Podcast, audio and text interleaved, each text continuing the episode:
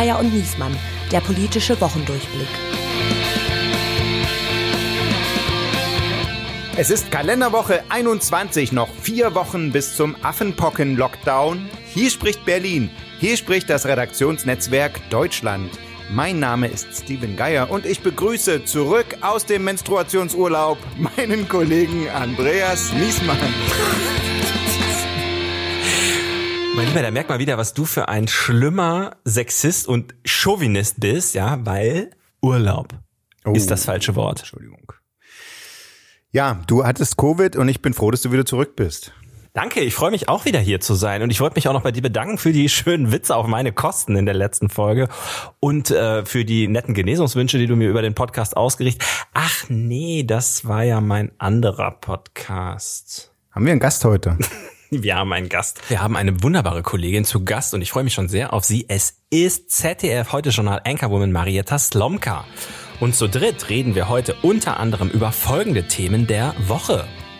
Eine Stadt hat sich verwählt. Führt das Bundestagswahlchaos von Berlin zu Neuwahlen in der Hauptstadt? Wir sind hier in einer Bundeshauptstadt eines zivilisierten Landes. Da darf so etwas nicht vorkommen. 3 Tickets to Paradise, das 9-Euro-Ticket kommt, die Bahn nicht. Es gab so viele begeisterte Anhänger des 9-Euro-Tickets, die auf uns schon zugekommen sind und gesagt haben, das mache ich. Ich werde den ÖPNV ausprobieren und wenn es gut funktioniert, ist das für mich vielleicht dauerhaft eine Option zu pendeln. Und ohne Moos nix Davos kann die Weltwirtschaftselite mit den Diktatoren in China und Russland brechen. Putin darf seinen Krieg nicht gewinnen. Und ich bin überzeugt, er wird ihn nicht gewinnen.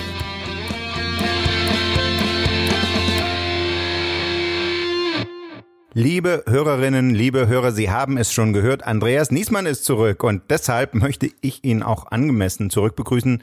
Ich würde sogar sagen, mit militärischen Ehren. Bitte. Welcome back. Dankeschön. Jetzt nehme ich alles zurück, was ich eben gesagt habe. Ich freue mich. Nee, das ist ja in Wirklichkeit natürlich die Begrüßung von Bundeskanzler Olaf Scholz in der Hauptstadt des Niger. So ging ja die Woche los, bevor Scholz in Davos gesprochen hat und bevor er nach Hannover zur Hannover Messe und zum Katholikentag muss, war der Kanzler auf seiner ersten Afrika-Reise als Kanzler. Hast du das verfolgt? Ja, klar habe ich das verfolgt und das ist natürlich interessant. Also wie Afrika jetzt auf einmal, das ist ja so ein bisschen ähnlich wie bei so Wirtschaftszyklen. Afrika wird immer mal wieder irgendwie interessant, ne? Und dann stellen wir auf einmal fest, da haben wir uns gar nicht so richtig drum gekümmert, um den Kontinent. Und dann fährt da ein Kanzler hin oder vorne eine Kanzlerin. Und zurzeit gibt's halt verschiedene Themen, die wir mit Afrika besprechen. Früher ging's oft um Migration, um Flüchtlinge, jetzt geht's um Gas. Es geht um Russland, also eine Allianz gegen Russland zu schmieden.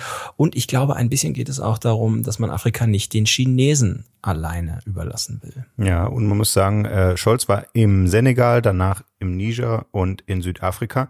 Und da sind Länder dabei, die zu den 17 afrikanischen Ländern gehört haben, die sich ja bei der Abstimmung gegen Russland, bei der UN-Resolution enthalten haben. Ja, und kaum ist Scholz in Afrika, häufen sich hier die westafrikanischen Affenpocken?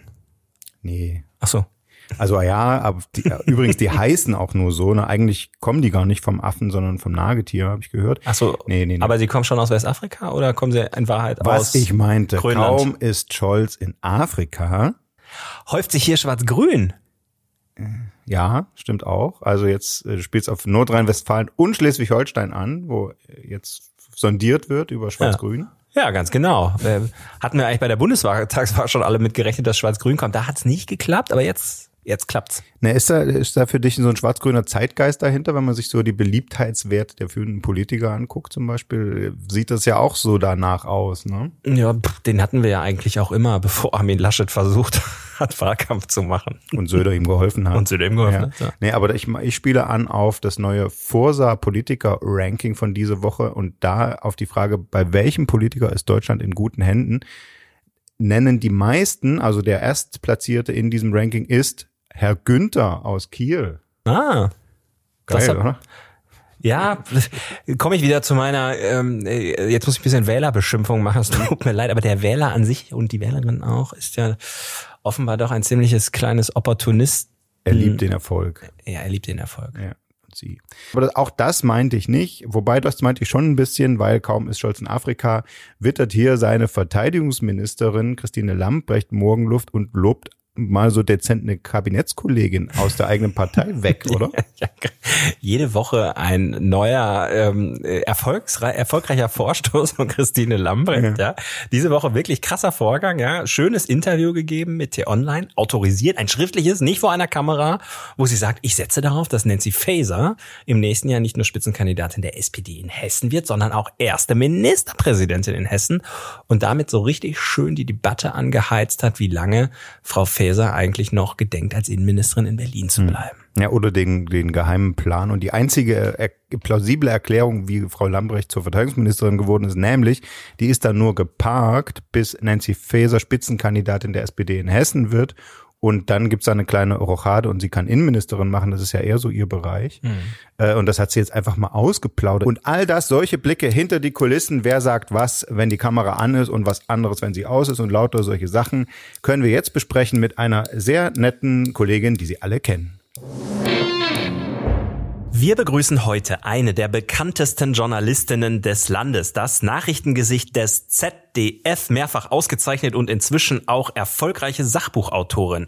Sie stammt aus Köln, ist studierte Volkswirtin, war Korrespondentin in Brüssel, in Bonn, in Berlin und dann wechselte sie 2000 ins Studio, zunächst als Moderatorin von Heute Nacht und seit 2001 als Anchorwoman des Heute-Journals. Außerdem ist sie Autorin mehrerer Sachbücher. Ihr neues Buch ist frisch auf dem Markt und heißt Nachts im Kanzleramt. Das Buch erklärt alles, was man schon immer über Politik wissen wollte. Und es steht jetzt auch als Hörbuch zur Verfügung und zwar von der Autorin persönlich gelesen. Wir sagen herzlich willkommen und freuen uns sehr, Marietta Slomka. Hallo, ich freue mich auch. Danke für die Einladung. Frau Slomka, Sie waren ja vor dem Wechsel vor die Kamera selbst Hauptstadtkorrespondentin, das, wie wir sagen, der beste Job der Welt. Und jetzt haben Sie aber ein Politik-Erklärbuch geschrieben, Nachts im Kanzleramt. Erzählen Sie doch mal, was ist denn so Ihre Geschichte? Wann waren Sie denn mal vielleicht sogar nachts im Kanzleramt? Also nachts habe ich zwar auf diversen Runden gesessen, weil man darauf wartete, dass Politiker mit Ergebnissen rauskommen, sowohl in Berlin, ich erinnere mich bei dem Atomkonsens, da war ich gerade Korrespondentin, ganz neu beim ZDF, habe ich ewig irgendwelche Nächte da verbracht. Und ich war vorher bei der Deutschen Welle in Brüssel Korrespondentin, wenn in Brüssel gerade bei so EU-Gipfeln gibt es natürlich auch mal lange Nächte. Allerdings im Kanzleramt selbst habe ich keine Nächte verbracht. Man muss ja sagen, es ist auch wahnsinnig unkomfortabel eigentlich. Ne? Und ein bisschen untypisch, dass man tatsächlich in Deutschland auf die PK, die Pressekonferenz, nach sowas wie einer Ministerpräsidentenkonferenz im Kanzleramt wartet, weil der Pressekonferenzraum ist da irgendwie im ersten Stock. Dann wird man da reingeführt und so. Ich habe da auch schon tatsächlich dann nachts gesessen, aber einfach nur wartend, wenn die Runden so lang dauern. Aber das ist ja der Punkt, den Sie, bei mir war es irgendwie auch Energiewende. Vor Corona gab es schon Ministerpräsidentenkonferenzen zur Energiewende. Da mussten die sich einigen, wer welche Trassen verlegt und so. Und dann sitzt man da und dann hofft man, dass irgendwie ein Ministerpräsident mal aufs Klo geht. Ja. Und man hat vor allen Dingen, wenn man beim Fernsehen arbeitet, also ich habe das im Bonner Kanzleramt dann noch erlebt, war ja leider gar nicht so lange dann in Berlin Korrespondentin, weil es dann schon nach Mainz zum Heute-Journal ging. Aber wenn man mit der Kamera da unterwegs ist, dann hat man auch noch ständig Angst, dass man, Stichwort, ein Minister kommt raus, das irgendwie verpasst. Also man kann sich noch nicht mal richtig entspannen, sondern muss immer irgendwie sein Kamerateam im Auge haben, ob die es auch früh genug mitkriegen und dann schnell dahin laufen. Also ich fand es auch wirklich, aber gut, so ist es halt. Lungern. Es gibt eigentlich, darf man das erzählen? Ja, es gibt eigentlich keine Verpflegung. Ne? Es gibt noch nicht mal einen Schokoriegelautomat noch. Automaten nicht, aber es wurden Schokoriegel ausgeteilt, als wenn es sehr lange dauert. Wirklich? Weil bei der Flüchtlingskrise war ich mal. Das ist an mir Also ich habe nie einen Schokoriegel bekommen, das möchte ich jetzt zu Protokoll. Aber den Politikern geht es da zum Teil ja offenbar auch nicht unbedingt besser. Ne?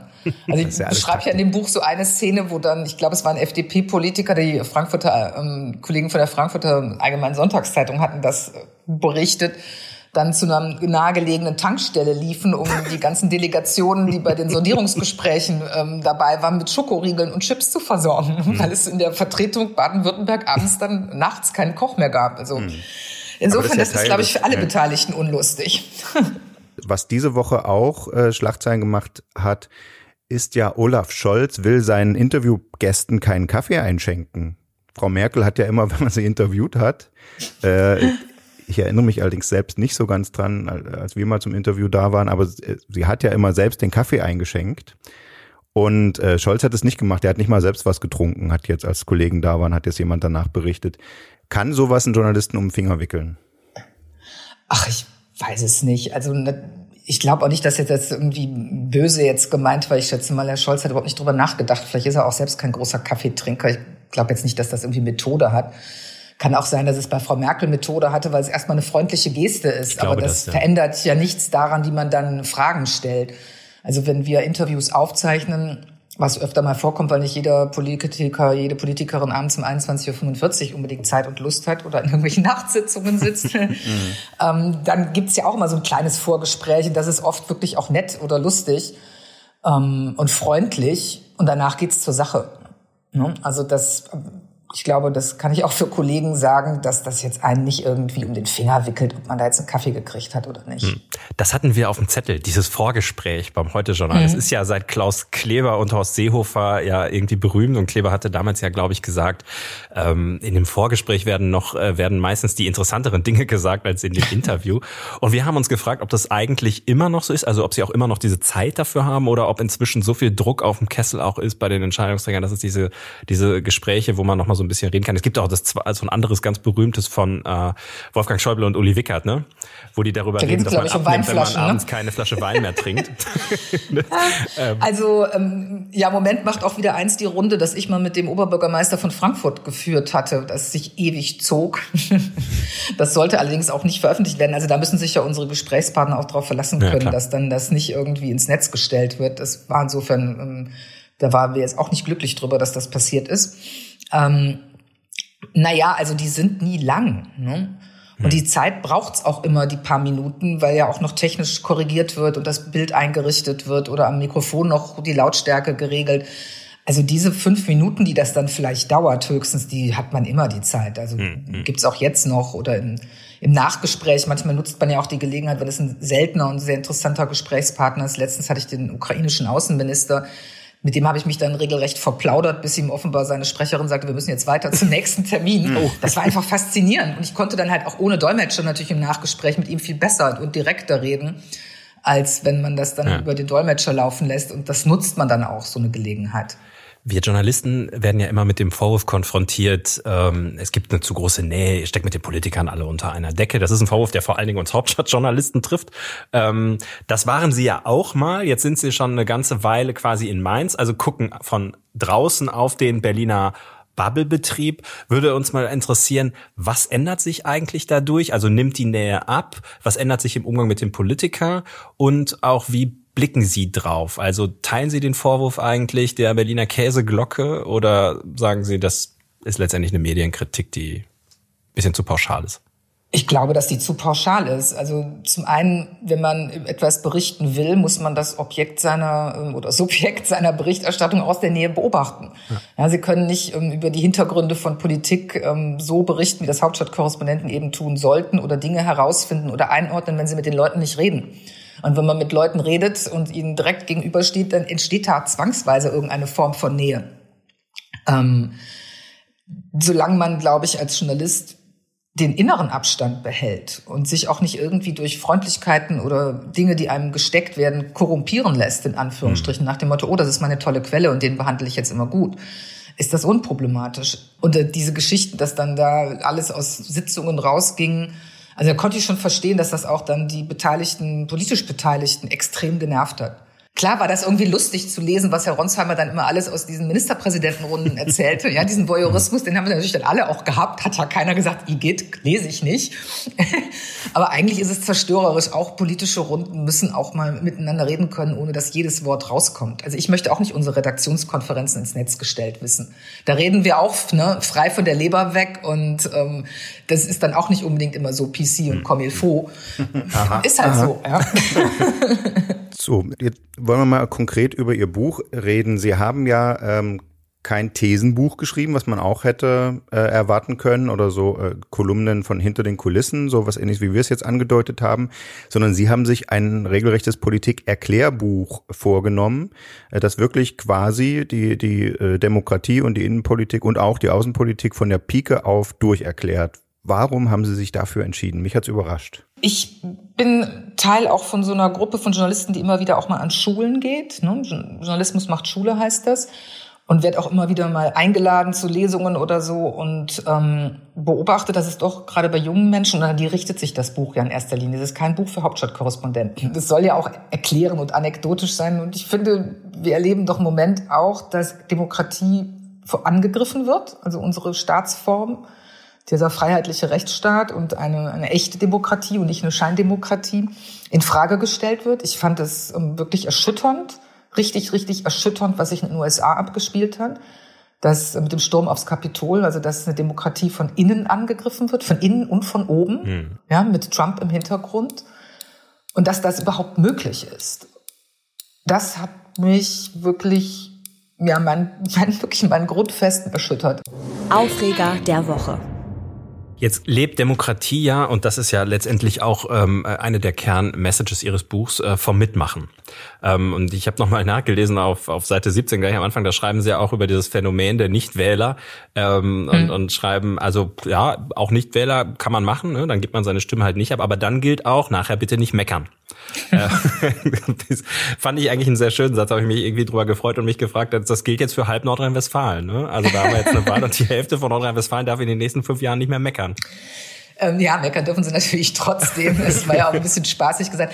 Also erstmal muss man feststellen, es ist nicht ganz unwichtig anzuerkennen, es gibt auch ein Recht auf Nichtwählen. Ja.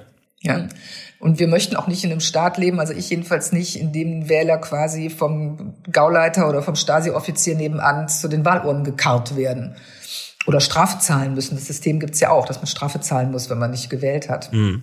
Also finanzieller Druck, ich finde das nicht in Ordnung. Ja, man hat auch ein Recht zu sagen, ich habe keinen Bock und ich will nicht. Das gibt's ja, auch in Demokratien. Ich mag das nicht. Ja. Ich finde es nicht richtig. Mhm.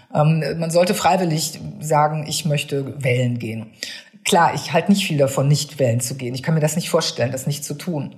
Weil wir natürlich auch so oft berichten über Menschen, die so viel riskieren, um freie Wahlen zu haben, die ihr Leben dafür geben.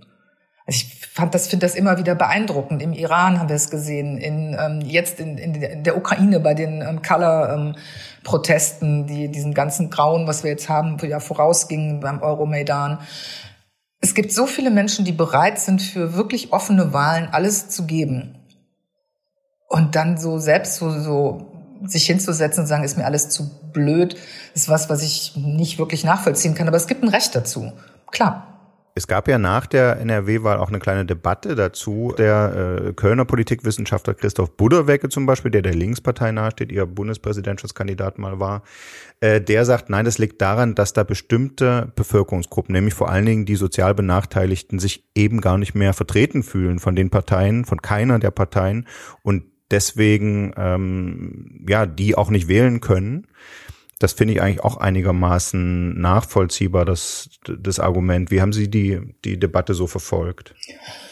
Ich glaube, da gibt es unterschiedliche Aspekte. Also es ist natürlich klar, aus einer linken Perspektive sagt man dann, ja, das ist ein soziales Problem. Da wird ja alles Mögliche immer auch darauf zurückgeführt. Zum Teil ja auch zu Recht. Ja, Klassenfragen oder es werden radikale Wähler auch so erklärt, dass es eigentlich ein soziales Problem ist und also ich sage jetzt mal ganz salopp oder banal, wären die Hartz-IV-Sätze höher, gäbe es das nicht. Ich glaube nicht, dass es so einfach ist. Ich glaube, dass die Frage, wie wir uns politisch ausrichten, sehr stark über Prägungen geht, die nicht unbedingt etwas nur damit zu tun haben, wie unsere ökonomische Situation aktuell ist. Um jetzt mal ein bisschen auszuholen, ich fand es ganz interessant, als der Trump-Wahlkampf war, gab es einen Tweet, also die Folge da auf Twitter mit meinem nicht als Marietta Slomka zu erkennenden Account, auch sehr vielen US-Accounts. Wie heißen Sie da? Das sage ich nicht. Nein, ich setze von dort nichts ab. Also das fände ich eigenartig, wenn Marietta Slomka anonym irgendwie twittert, aber ich folge halt sehr, sehr, sehr vielen Leuten weltweit. Und da gab es dann einen, der schrieb an Amerikaner, das wurde dann über Accounts, denen ich folge, retweetet, hallo Leute, jetzt wo alle Journalisten in den Mittleren Westen fahren, um herauszufinden, was denn bloß die Trump-Wähler bewegt und wie es so weit kommen konnte. Ich wollte euch nur mal sagen, meine Frau hat mich verlassen, ich musste aus unserem Haus ausziehen, ich habe einen verdammten Scheißjob, ich habe keinen Sex, ich bin frustriert und ich bin relativ arm. und trotzdem wähle ich diesen Idioten nicht. Wann kommt mich eigentlich mal jemand besuchen? Also ich glaube, es ist ein bisschen zu einfach zu sagen, in NRW haben die Leute jetzt nicht gewählt, weil sie sich nicht vertreten fühlen. Bei der Bundestagswahl war die Wahlbeteiligung in NRW ja deutlich höher. Also seitdem kann jetzt seit einem halben Jahr jetzt nicht plötzlich so viel passiert sein, dass es sich dadurch alleine erklärt.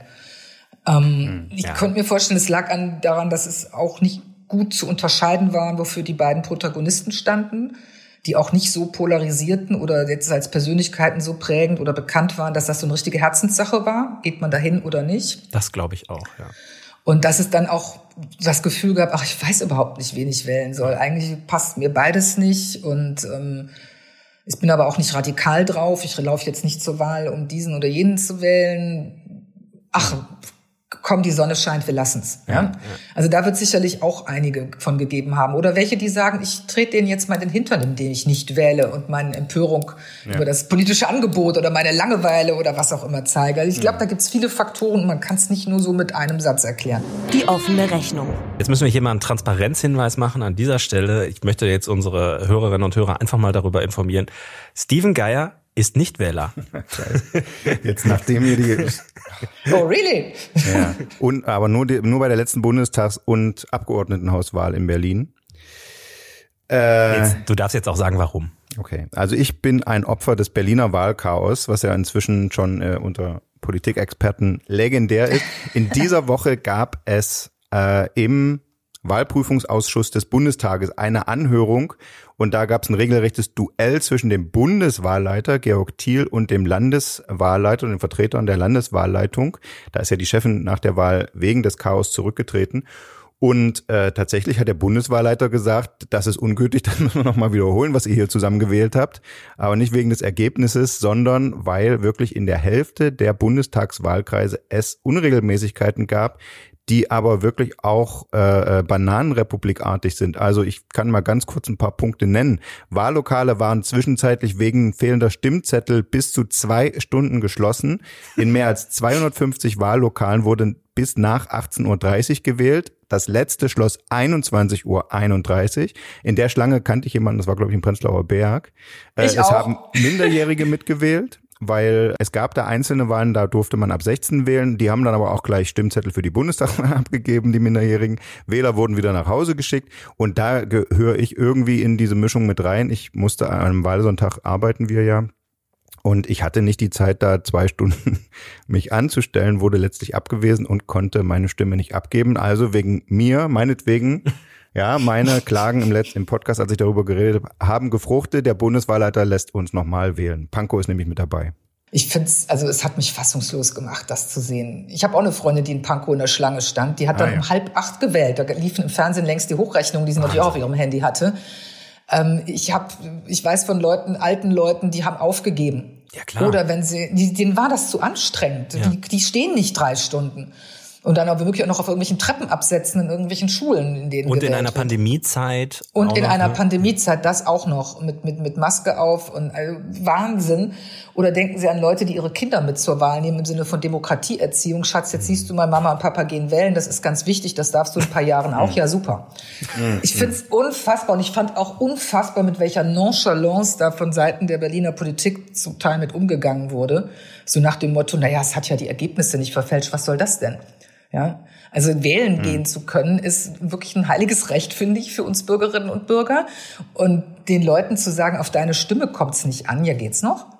Und selbst also, da hat der Bundeswahlleiter ja widersprochen, ne? Mit dem das war nicht mandatsrelevant. Es auch scheint, das ist noch nicht klar. Ja. Genau, die SPD hatte bundesweit nur 800 Stimmen Vorsprung. Vielleicht muss Scholz noch... Vielleicht wird auch noch Laschet Kanzler. Nee, das glaube ich nicht. Ja, ich meine, das habe ich auch in meinem Buch beschrieben. Diese, ich weiß nicht, sehen an sich noch 2002, als Stoiber sagte, ich mache ein Glas Champagner auf. Ja. Und dann morgens, beziehungsweise das war nicht morgens, dann irgendwann nach Mitternacht, als er, glaube ich, in München landete, war er dann doch nicht mehr Kanzler, weil da fehlten der CDU, also der Abstand zwischen CDU und SPD, zwischen, wenn man so will, Stoiber und Schröder, betrug 6.000 Zweitstimmen. Das ist bei 40, 43, 46 Millionen Wählern. Ich weiß nicht mehr, wie viel es damals waren, die wählen gegangen sind. 48 Millionen, habe ich so irgendwie so eine Zahl im Kopf. Ist das natürlich ein Witz? 6.000 Stimmen, die kriegen wir doch in Berlin locker zusammen. Ne? Ja, ja. Also, aber auch selbst wenn es mathematisch und Ja, aber selbst wenn es mathematisch und numerisch wirklich keinen Unterschied machen will, man kann einem Bürger, einer Bürgerin nicht sagen, auf deine Stimme kommt es nicht an. Ist nicht wichtig, ob du wählen konntest oder nicht. Das geht nicht. Zumal, wenn es dann so ist, wie Sie sagen, dass ich dann jetzt 4 Jahre nicht meckern darf. Das geht, das wäre für mich wirklich ein Problem. Ja, die Frage, die ich mir natürlich jetzt stelle, ist, also die Wahl kann man natürlich wiederholen in Pankow. Die Frage ist aber natürlich, um das realistisch in Berlin wieder zu machen, müssen wir natürlich auch den Marathon wiederholen. Weil das ist ja sehr wichtig für eine Berliner Wahl, dass die halbe Stadt gesperrt ist und man sowieso nicht durchkommt zum Wahl, zur Wahl. Kabine. Wahlstudio? Kabine. Wahllokal. Danke. Ja, und hoffentlich haben sie diesmal genug Papier gedruckt, ne? Genügend Wahlzettel. Oh Mann, echt. Das riecht nach Ärger. Das Entlastungspaket der Bundesregierung, der Ampelkoalition ist beschlossen. Es wird immer noch heiß darüber diskutiert. In Ihrem Buch, sozusagen, Sie haben ja viele die reine Lehre drin. Aber es gibt dann immer noch so diesen schmutzigen Bereich der Symbolpolitik. Also wo man irgendwie weiß, naja, da wird was beschlossen und wir können es ja mal am Beispiel des Entlastungspakets illustrieren. Es gibt diese hohen Preissteigerungen und die Bundesregierung weiß, das sorgt für Frust auch und in der Mittelschicht und nicht nur unter denen, die sonst Protest wählen, wenn der Sprit hier 2,20 € dauerhaft kostet. Da müssen wir irgendwas tun, sonst verlieren unsere Parteien alle Landtagswahlen, sonst wird unser Ansehen ganz schlecht, unsere Autorität. Und dann, so, das ist jetzt die zynische Sicht. Man kann natürlich auch sagen, Politik ist dafür zuständig, dass sie Leute von solchen Preisexplosionen entlastet. Und wenn dann eben sowas wie ein Tankrabatt bei beschlossen wird, um eben auch die Porsche-Fahrer irgendwie bei Laune zu halten, dann sagt dann halt der Bundeskanzler in so einer Nachtsitzung, jetzt muss noch irgendwas für die Öffentlichen, so ist es, wie wir hören, dass es von Scholz persönlich kam, die Idee. Dann muss auch noch was für den öffentlichen Nahverkehr getan werden. Komm, wir machen... Ich muss verrückt sein. Wir machen drei Monate 9 €. Champagner für alle. Nee, Hummer so. Für alle, hieß es doch. Ne? Und dann noch eine Gurke und ein Aal. Und viel so. Spaß mit den öffentlichen Verkehrsmitteln in Berlin, ja. Ja, aber jetzt die demokratietheoretische Frage an Sie als Autorin dieses Buchs. Ist Symbolpolitik manchmal auch nötig, um irgendwie dem Volk zu zeigen, wir kümmern uns irgendwie? Oder ist das eigentlich immer so halb unseriös? Also unseriös würde ich jetzt nie sagen. Ja? Wenn es gemeinsam beschlossen wird, dann darf Politik auch solche Entscheidungen treffen. Das ist natürlich zum Teil widersprüchlich. Also auf der einen Seite will man den öffentlichen Verkehr fördern, auf der anderen Seite fördert man das im Autofahren. Es wird, glaube ich, auch erkannt von den Bürgern. Also ich würde immer dringend davon abhalten, Leute für blöd zu halten. Die sehen natürlich auch, dass da mit der Gießkanne irgendwie rumgesprüht wird und dass das nicht nachhaltig ist. Ich meine, was nutzt es uns, wenn wir jetzt im Sommer 3 Monate für 9 € fahren können? Das ist jetzt schön für die, die dadurch Geld sparen. Aber es bringt uns jetzt kein neues Schienennetz. Es bringt uns nicht mehr Züge bei der Deutschen Bahn, die dann vielleicht mal pünktlich ist. Es ist ja keine Investition. Nur Investitionen wirken halt immer viel langfristiger. Und wenn es ganz blöd läuft, dann haben sie als Politiker irgendwas in die Wege geleitet, wovon ihre Nachfolger, möglich von der Konkurrenz, Jahre später profitieren und sagen, hey, seht mal, dieses tolle neue Schulgebäude. Und sie knirschen mit den Zähnen, weil sie haben in ihrer Zeit sich für das neue Schulgebäude eingesetzt und nicht dafür, sag mal, 9-Euro-Tickets an Schüler zu verteilen. Mhm. Und diese Kurzfristanalyse haben natürlich Politiker. Sie wollen, dass das, was sie jetzt tun, jetzt sofort irgendwie eine Wirkung zeigt und dass darüber auch gesprochen wird und Leute sehen, Mensch, die tun was für uns. Und weiter in die Zukunft zu denken und das Geld an anderer Stelle dann eben nicht auszugeben, sondern zum Beispiel in Brückenbau, Straßenbau, Lehrerausbildung und Ähnliches zu stecken, das ist halt, nach dem politischen, ökonomischen Kalkül, wenn ich Politiker als Stimmenmaximierer sehe, ja, so wie Unternehmen Gewinnmaximierer sind, Politiker Stimmenmaximierer, kann es halt sehr rational sein, irgendwelche 9-Euro-Tickets oder sonst was oder Tankrabatte einzuführen und nicht stattdessen Geld in den Straßenbau zu stecken. Das macht dann durchaus Sinn, auch wenn es einen vielleicht als Bürger irgendwie irritiert und man sich denkt, was soll das jetzt? Ja.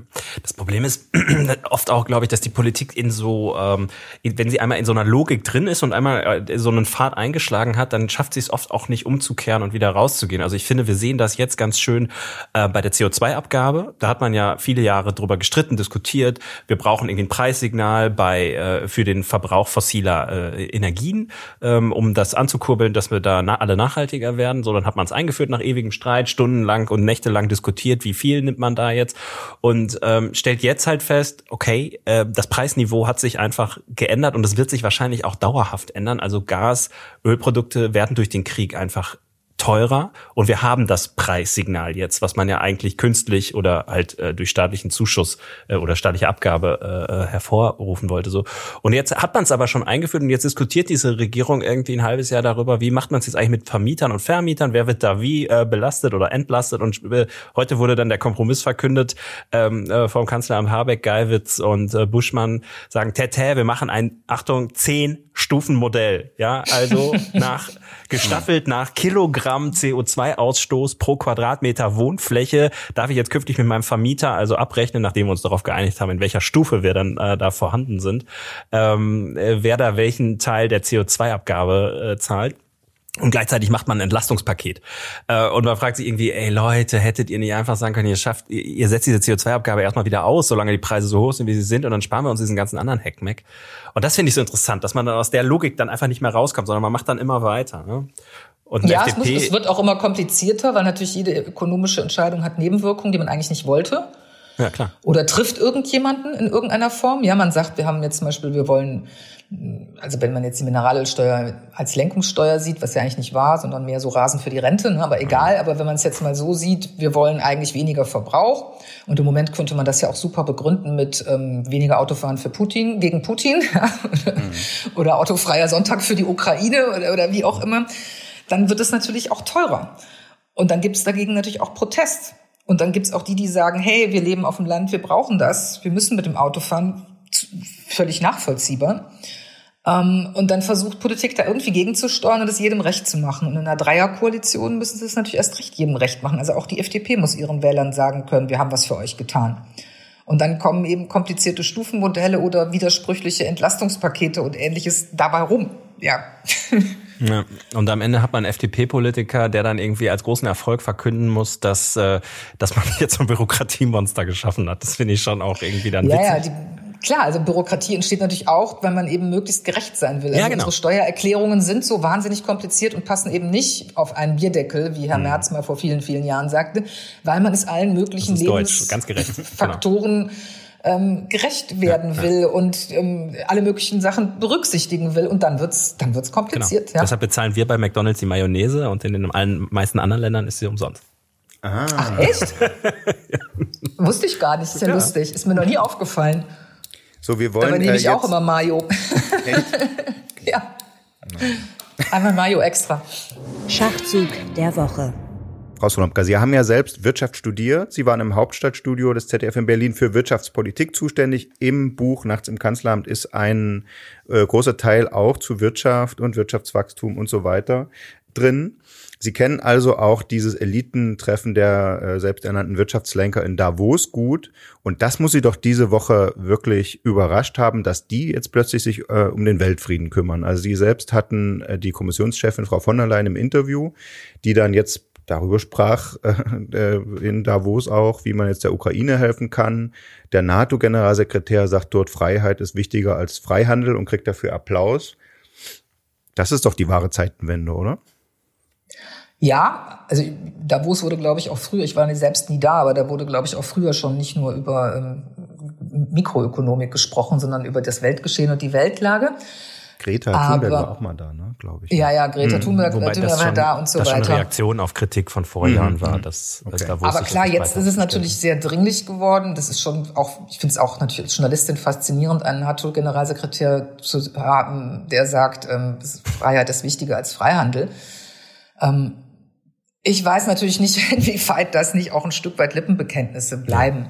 Also Unternehmen wollen Märkte haben. Es ist nicht so einfach zu sagen, so VW zieht sich jetzt aus China zurück, weil da die Uiguren in Internierungslagern sind. Da machen muss die auch der nicht, VW, haben Sie schon klargestellt. Ja, machen sie auch nicht. Da muss der VW-CEO eben seinen Aktionären, der ist ja, kann das ja auch nicht selber einfach entscheiden, erklären, warum die Gewinne zurückgehen. Also Kapitalismus hat eben auch schmutzige Seiten.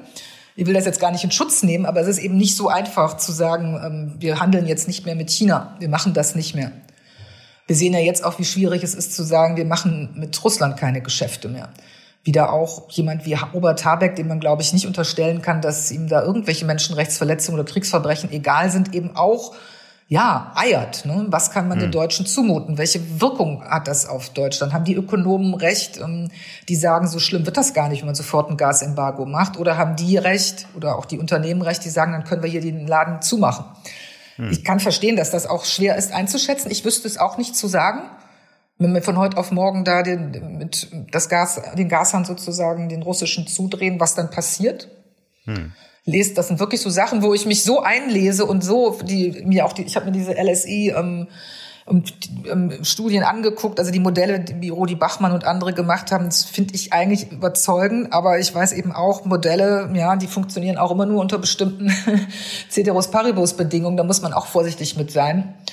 Ich wüsste es nicht zu sagen, ich bin da selber ratlos, das Gefühl ist, sofort alles beenden, ja, sofort alles beenden, ich will keinen Euro mehr nach Richtung Moskau haben, aber Gefühl alleine ist dann eben auch nicht immer den politischen Ratgeber, ne? Und da muss man ja dazu sagen, im Vergleich zu China ist Russland ja ein Witz, was wirtschaftliche Beziehungen zu Deutschland angeht. Ja, ja. Ja, also ich habe diese Woche den BDI-Präsidenten im Interview gehabt und der sagt auch, Leute, das ist schlichtweg naiv und gar nicht denkbar, eine Entkopplung zu China wirtschaftlich irgendwie zu denken. So, das heißt, wir müssen mit dieser Situation umgehen, dass wir da. Das Lustige ist ja, wenn wir jetzt auf erneuerbare Energien setzen und wir kaufen Solarpanel für unsere Solardächer, wo kaufen wir die denn? In China. Klar. Ja, der deutsche Anteil an dieser Produktion von diesen Photovoltaikanlagen ist verschwindend gering geworden. Die Chinesen haben sich angeguckt, obwohl wir Deutschen das ja quasi erfunden haben, die Chinesen haben sich angeguckt, wie machen die das? Und die machen das jetzt viel besser und viel billiger. Also es ist kompliziert. Ja? Und man kann sich auch nicht hinstellen und sagen, Leute, es ist einfach. Ich finde auch als Journalist ist es immer wohlfeil zu sagen, wie können wir überhaupt? Und natürlich formuliere ich auch scharfe Moderationen zum Thema Wandel durch Handel. Also ich kann mich entsinnen, dass ich da mal zusammen mit meinem Team in China, als wir einen alten Mann begleiteten, der enteignet wurde, von chinesischer Stasi umzingelt wurde. Das war alles sehr unangenehm. Wir wurden mehrere Stunden festgehalten. Und womit kamen die? Mit VWs, ne? Schwarzen. Und da habe ich dann, das ist jetzt 10 Jahre her, und da habe ich damals geschrieben, also Wandel durch Handel hatte ich mir anders vorgestellt. Wir wissen das im Prinzip, was das für ein staatliches System ist. Aber es ist eben immer einfach zu sagen, weg da, und das dann umzusetzen und sich auch zu fragen, was hat das für eine Auswirkung, ist dann doch was anderes, ne? Aber es scheint mir so, dass wir in Zeiten sind, wo da mehr sozusagen jetzt besprochen wird in der Richtung und dass diese Enthüllungen über diese chinesischen Verbrechen jetzt gerade kommen, wenn wir davon reden, von russischer Energie loszukommen, ist eigentlich ganz gut, weil dann dadurch man ja über beides redet, so wie wir jetzt gerade und wie Robert Habeck, der festgestellt hat, die Diskussion über ein Ölembargo hat den Ölpreis klettern lassen, sodass Putin mit weniger verkauftem Öl mehr Gewinn gemacht hat, aber auch da dran arbeiten will. Und selbst wenn das eine Weile dauert, ist es ja gut, dass mal über neue Konzepte gesprochen wird, ne? Und das ist ein schönes Schlusswort. Sagst du selbst. Danke, da habe ich doch ein schönes Schlusswort gesprochen. Liebe Hörer, vielen Dank fürs Zuhören. Und vielen Dank auch an unsere Regie und Technik. Vor allem aber vielen Dank an Marietta Slomka. Gehen Sie alle in die Buchhandlung oder zu Ihren Streamingdiensten und konsumieren Sie Nachts im Kanzleramt alles, was man schon immer über Politik wissen wollte. Vielen Dank fürs Dabeisein. Vielen Dank für die Einladung. Hat mir Spaß gemacht. Uns auch. Danke. So, das war es wieder für diese Woche. Wir möchten uns an dieser Stelle bedanken bei allen, die uns Lob, Anregungen und Kritik geschickt haben. Wir freuen uns, wenn auch Sie das machen. Ja, genau, Sie, die Sie das gerade jetzt hören. Bitte schicken Sie uns Ihre Mail, gern auch eine kleine Audiodatei, an die E-Mail-Adresse berlin@rnd.de. Genau, so wie unser Hörer Raphael aus Nordrhein-Westfalen es in dieser Woche gemacht hat. Wir sagen Tschüss und geben ihm das letzte Wort. Hallo Herr Geier, hallo Herr Niesmann. Zunächst einmal, ihr macht echt einen super Podcast. Bisher habe ich tatsächlich noch nicht eine einzige Folge verpasst.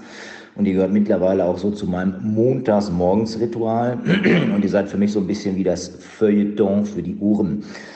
Ja, der politische Wochenrückblick, eigentlich immer spannend, immer witzig, das mag ich.